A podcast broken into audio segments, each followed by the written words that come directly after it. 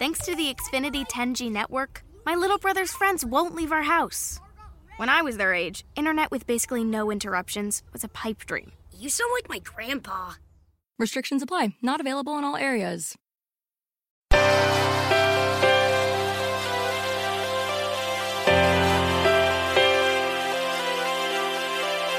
Self-Publishing Master. Consigli e strategie per il self-publishing.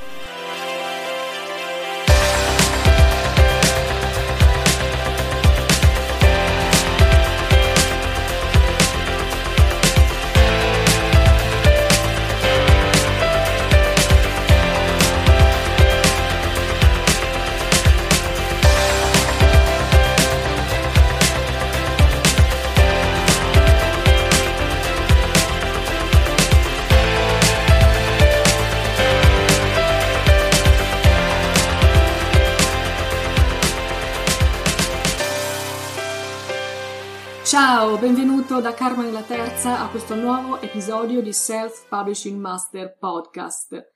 Oggi parliamo di editing. In realtà abbiamo già affrontato questo argomento in un episodio precedente in cui abbiamo spiegato quali tipi di editing esistono e quali sono le proposte che puoi trovare online da parte dei professionisti del settore che ti offrono appunto i loro servizi di editing. Oggi vorrei invece affrontare il discorso da un altro punto di vista, e cioè vorrei cercare di capire con te se è possibile e in che modo per un autore autocorreggere i propri testi, quindi fare self-editing. Partiamo da una bellissima citazione di Ernest Hemingway, il quale diceva scrivi da ubriaco e correggi da sobrio. Ora, forse lui intendeva di ubriacarsi sul serio perché sappiamo che amava bere, però io penso che sicuramente lui intendesse anche in modo metaforico. Quando si scrive bisogna lasciarsi andare, bisogna dire quello che ci viene in mente, come fanno in fondo gli ubriachi. Quindi non censurare la tua penna prima ancora di scrivere una frase, quando tu stai per scrivere sicuramente usi la tastiera, non usi più la penna, però non ti bloccare. Bisogna avere il coraggio di lasciare fluire i pensieri sulla pagina per non spezzarli, per non rallentarli, consapevoli che poi arriverà il tempo della revisione e della correzione. Ed è quello su cui oggi noi ci concentriamo. Parto subito da una verità che è molto importante. Ogni testo ha bisogno di una accurata revisione. Ogni testo. Se tu pensi che la scrittura sia un flusso libero di pensieri sulla pagina, Uh, se tu pensi che quello che uh, scrivi vada sempre bene immediatamente nella prima forma in cui l'hai scritto, beh, mi dispiace, ma devo deluderti. Non è così. Questa è un'idea un po' romantica della scrittura, eh, che però non è un'idea concreta e razionale della scrittura. Se tu pensi anche ai grandi autori, che hai studiato anche a scuola, tutti revisionavano con molta cura, con molta attenzione i loro testi. Pensiamo a Manzoni e Promessi Sposi, che tutti comunque almeno in parte a scuola abbiamo affrontato. Eh, Manzoni ci ha lavorato più di 15 anni al suo libro dalla prima versione del 27 fino alla versione definitiva del eh, 42, insomma ne sono cambiate parecchie cose, quindi eh, pensiamo anche ai poeti, se tu hai mai visto eh, delle fotografie degli originali di Leopardi avrai visto quanti tagli e quante correzioni lui stesso faceva per scegliere la parola giusta, per stabilire il ritmo giusto dei versi, quindi ogni testo testo ha bisogno di un'accurata revisione. Non esiste o è rarissimo il caso di un testo che di getto eh, viene subito oh, proposto nella sua forma migliore. Allora, se tu pensi che la tua scrittura non abbia bisogno di revisione, mi permetto di dirti che sbagli. Devi mettere da parte il tuo orgoglio, devi mettere da parte anche tutte le certezze che puoi avere sul tuo stile, sulla tua capacità di scrittura e metterti in gioco, perché solo così potrai avere veramente eh, in mano un testo di qualità. Torno al nostro amico Hemingway con un'altra sua citazione che diceva First draft of anything is shit. La traduzione è molto semplice, la prima bozza di qualsiasi cosa è una merda. Scusa l'espressione, ma la dice Hemingway stesso. Questo vuol dire che c'è sempre bisogno di rimaneggiare un testo e di lavorarci, che bisogna lasciarsi andare quando si scrive senza preoccupazioni proprio perché sappiamo che dopo ripasseremo tutto il testo per un'accurata revisione. Nella creazione complessiva di un testo, l'editing è quindi una fase importante e delicata. È il momento in cui da una bozza grezza possono emergere gli snodi narrativi, nel momento in cui tu puoi andare a definire veramente i dettagli dell'ambientazione, puoi curare le descrizioni, puoi approfondire la caratterizzazione dei personaggi e quindi il tuo testo acquisisce la sua vera identità. Per questo motivo un serio lavoro di editing consiste in una vera e propria riscrittura del testo per eliminarne gli errori e le incoerenze, per uniformarne lo stile, per garantirne l'armonia e la fluidità. Un testo che non sia stato revisionato e corretto molto probabilmente conterrà errori, ingenuità che potrebbero comprometterne il successo. Ecco quindi che arrivo alla verità numero due che oggi voglio uh, svelarti ed è questa. Ogni testo ha bisogno di uno sguardo esterno. Se prima abbiamo detto che ogni testo ha bisogno di un'accurata revisione, qui bisogna aggiungere che questa revisione non la puoi fare solo tu. C'è sempre bisogno che il tuo testo venga letto, corretto, eh, da uno sguardo esterno, meglio se è uno sguardo professionale e allenato, quindi da un professionista che ti aiuti a correggere eh, i difetti del tuo testo. Anche se tu scrivi bene o pensi di saper scrivere bene, devi metterti in gioco in questo senso, devi capire che il tuo testo ha bisogno di essere visto da uh, un paio di occhi diversi dai tuoi. Quindi se stai pensando di autopubblicare il tuo libro senza prima farlo correggere da qualcun altro, sappi che molto probabilmente rischi di fare una brutta figura e quindi poi di ricevere pessime recensioni. Pensa che io faccio editing da 22 eh, anni ormai e ho corretto in questi anni veramente testi di tutti i tipi, dalle relazioni aziendali, dalle tesi, eh, manuali, testi tecnici, mh, mm, lettere d'amore, autobiografie e tanti tanti romanzi. Eppure, nonostante tutto questo bagaglio di esperienze, eppure quando è stato il momento per me di pubblicare il mio primo romanzo, non mi sono fidata della mia capacità, della mia competenza eh, di scrittura, che pure ritengo siano molto alte. Ho comunque cercato un collega di cui mi fidavo, al quale ho affidato il mio testo per un editing. E ho fatto bene perché ci sono stati dei punti in cui lui mi ha dato dei consigli, poi ne abbiamo discusso insieme. Comunque lui ha trovato dei refusi che a me erano sfuggiti, anche perché i refusi, lo capirai da solo, anche tu lavorando sul tuo testo, sono come dei folletti mm, isbetici e dispettosi che compaiono quando meno te lo aspetti e quindi ce ne sono sempre in agguato. Ci vuole sempre un occhio esterno. Allora, se vuoi davvero il meglio per il tuo testo, affidalo a un editor serio che lo leggerà e ti dirà con onestà quali interventi sono necessari. Allora, l'editing rappresenta sicuramente un costo, è il costo principale in un processo di self-publishing. Ora, quanto ammonterà dipende chiaramente dalla qualità del tuo testo e anche dalla sua lunghezza, ma devi sapere che ci sarà un costo e sicuramente l'editing è eh, la voce di spesa più alta che un self-publisher si trova a sostenere. Molti mi chiedono allora come posso ridurre il costo dell'editing, dato per scontato che mi devo rivolgere a qualcuno, che io voglio il mio testo eh, corretto, revisionato, però c'è un modo per risparmiare? Eh, sì, ovviamente c'è. È quello di fare prima un self-editing, che significa autocorreggere il tuo testo eh, cercando quindi poi di presentare all'editor che ti farà un preventivo un testo migliore. Allora, piuttosto che dare all'editor la tua prima bozza, provi a fare da solo alcuni passaggi per poi presentarti all'editor con un testo migliore, sapendo che quindi se il suo lavoro sarà un lavoro minore a livelli più uh, superficiali, ovviamente anche il suo prezzo sarà più basso. Vediamo quindi come puoi fare self-editing, quali sono i passaggi che puoi seguire per autocorreggere almeno in una prima fase il tuo testo. Il primo consiglio che ti do è quello di fare una pausa e lasciare riposare il testo. Dopo aver completato la prima stesura, metti da parte il testo e lascialo riposare. E riposa tu, Almeno una settimana, c'è qualcuno che dice due settimane, ma io vorrei anche consigliarti almeno un mese o più. Ovviamente tutto dipende dalla lunghezza del testo. Il punto però è che hai bisogno di distaccarti dal tuo testo, dalle tue frasi, dai tuoi personaggi. In genere, dopo aver scritto un testo, tu hai sempre in testa che girano le frasi, le battute, le scelte che hai fatto, eh, hai messo quella frase proprio lì perché la volevi proprio lì, hai detto, hai fatto dire al tuo personaggio quella battuta perché ci tenevi.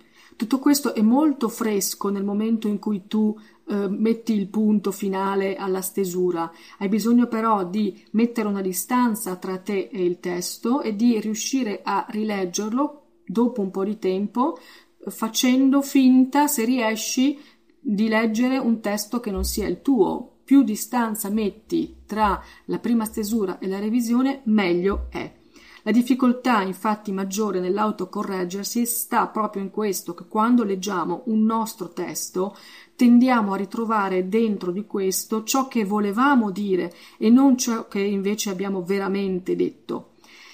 Questo è un problema che hanno tutti e quindi la soluzione è mettere una distanza tra te e il testo, aspettare tra la prima stesura e la revisione. Del resto le cose migliori hanno bisogno di tempo, no? Pensa al pane che è più buono se ha una lunga lievitazione, pensa al vino che è più buono se è invecchiato. Ecco, anche tu hai bisogno di liberare la mente da tutto ciò che riguardava il tuo testo prima di poterlo affrontare con occhi nuovi. Secondo consiglio, affronta un livello alla volta. Parti dagli elementi strutturali più grandi, per esempio dalla trama, dall'organizzazione dei capitoli e fai una lettura, o a volte anche più di una lettura, per ciascun livello. Quindi decidi di affrontare il livello della trama, fai una lettura solo concentrandoti sulla trama. Decidi di affrontare invece i personaggi o un personaggio alla volta, fai una lettura concentrandoti solo su un personaggio per vedere se il suo sviluppo è logico e coerente. Quindi poniti un obiettivo alla volta e leggi il testo concentrandoti solo su quello, senza lasciarti distrarre da altro. Solo quando sei soddisfatto della revisione a quel livello puoi scendere più in basso al livello successivo e vai sempre più nel dettaglio. Parti dalle cose macroscopiche, quindi dalla trama, dai personaggi, poi scendi alla sintassi, scendi al lessico e infine ai livelli più minuti, più eh, di dettaglio, che sono la punteggiatura e l'ortografia. Il terzo consiglio che voglio darti per fare self-editing è questo. Sii spietato, sposta senza remore, taglia senza pietà. Se qualcosa non funziona, cambialo. Se un personaggio non ti convince ed è poco importante, è un, una comparsa, toglilo. Pensa che tutto ciò che hai scritto è comunque servito a farti arrivare a questo punto, perché quindi era un passaggio necessario per giungere al tuo testo perfetto. Quindi non ti dispiacere se qualcosa va buttato non avere, come dire, la gelosia di tenere tutto, perché non tutto è funzionale e non tutto serve. Tutto è servito a farti arrivare fino a qui, ma adesso devi avere il coraggio di sfrondare, di snellire. Quarto consiglio per fare self-editing questo è molto importante e purtroppo pochi lo fanno. Leggi ad alta voce e con espressività.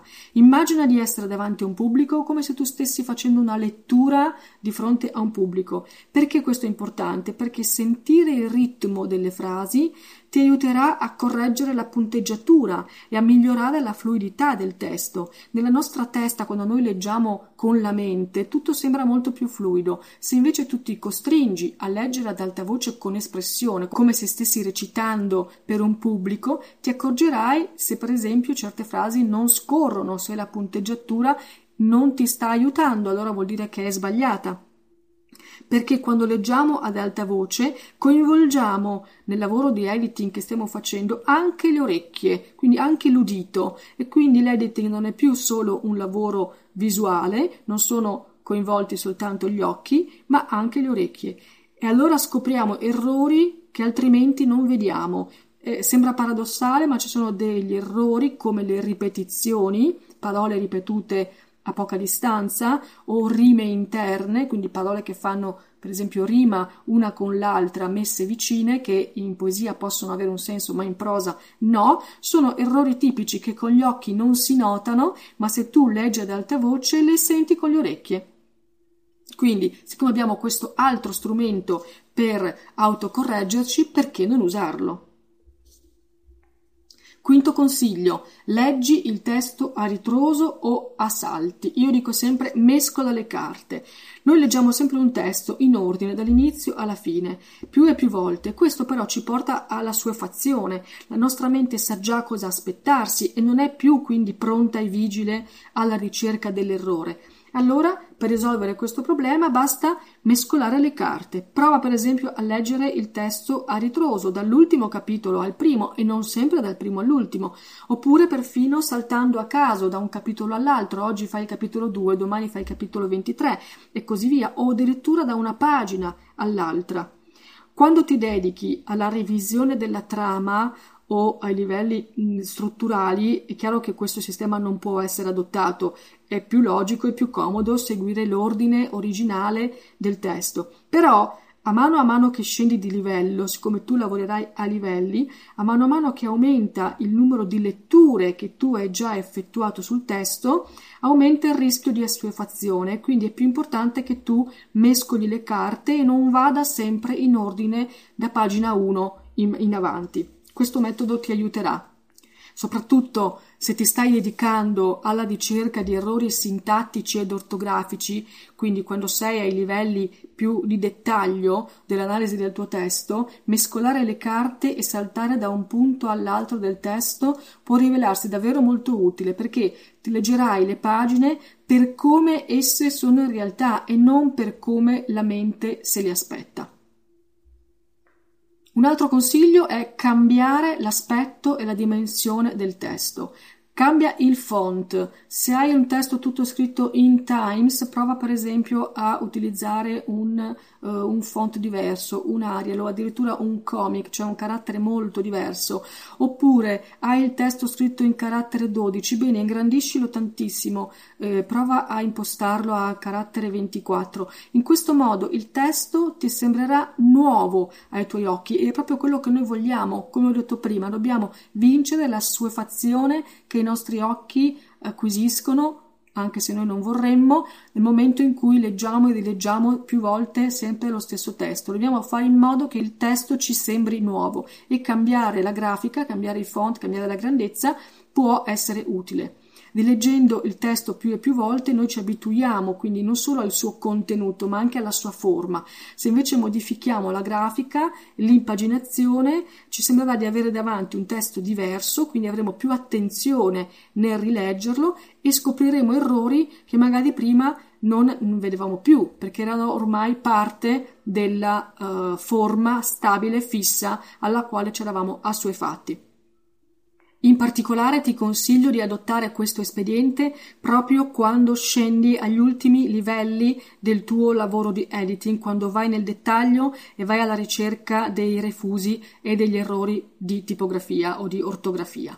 Infatti, il consiglio successivo che ti posso dare per fare un self-editing è quello di andare a caccia di refusi ed errori ortografici, è quella che si chiama correzione di bozze. Allora, se la correzione di bozze la fai tu, è chiaro che per l'editor al quale ti rivolgerai per avere un preventivo sarà un lavoro in meno da fare. Forse dopo un lavoro di self-editing il tuo testo non sarà ancora perfetto, ma almeno avrai tolto gli errori più grossolani, più superficiali e il lavoro di un editor professionista quindi ti costerà meno. Imparare tra l'altro ad autocorreggere i tuoi testi ti renderà più consapevole della tua scrittura e ti assicuro per esperienza che a mano a mano che tu lavorerai sul tuo testo e sui tuoi testi migliorerai anche il tuo stile perché ti renderai conto delle cose che eh, non funzionano. Un consiglio che posso darti è anche questo, quando un editor professionista poi ti consegna il lavoro corretto e ovviamente tu dovrai rileggerlo, riguardarlo e potrai scegliere quali modifiche da lui proposte accettare e quali no, però mettiti sempre con uno sguardo aperto a considerare dove lui è intervenuto, che modifiche ha proposto e qual era invece la forma originale del tuo testo. Con questo confronto, che richiederà magari un po' di tempo, però tu crescerai nella tua scrittura. È eh, una lezione personalizzata che in quel momento tu stai apprendendo perché c'è il tuo testo originale da una parte e c'è il testo migliorato da un professionista dall'altra. Questo confronto continuo ti aiuterà a migliorare e quindi di volta in volta, mano a mano che tu scriverai nuovi libri, il tuo stile migliorerà e i tuoi testi avranno bisogno di minori interventi da parte dei professionisti. Bene, io spero che questi miei consigli possano esserti utili. Ti ringrazio per avermi seguito fin qui e ti aspetto al prossimo episodio. Un saluto da Carmen la Terza. Ciao! Self Publishing Master. Perché il self publishing è una cosa seria.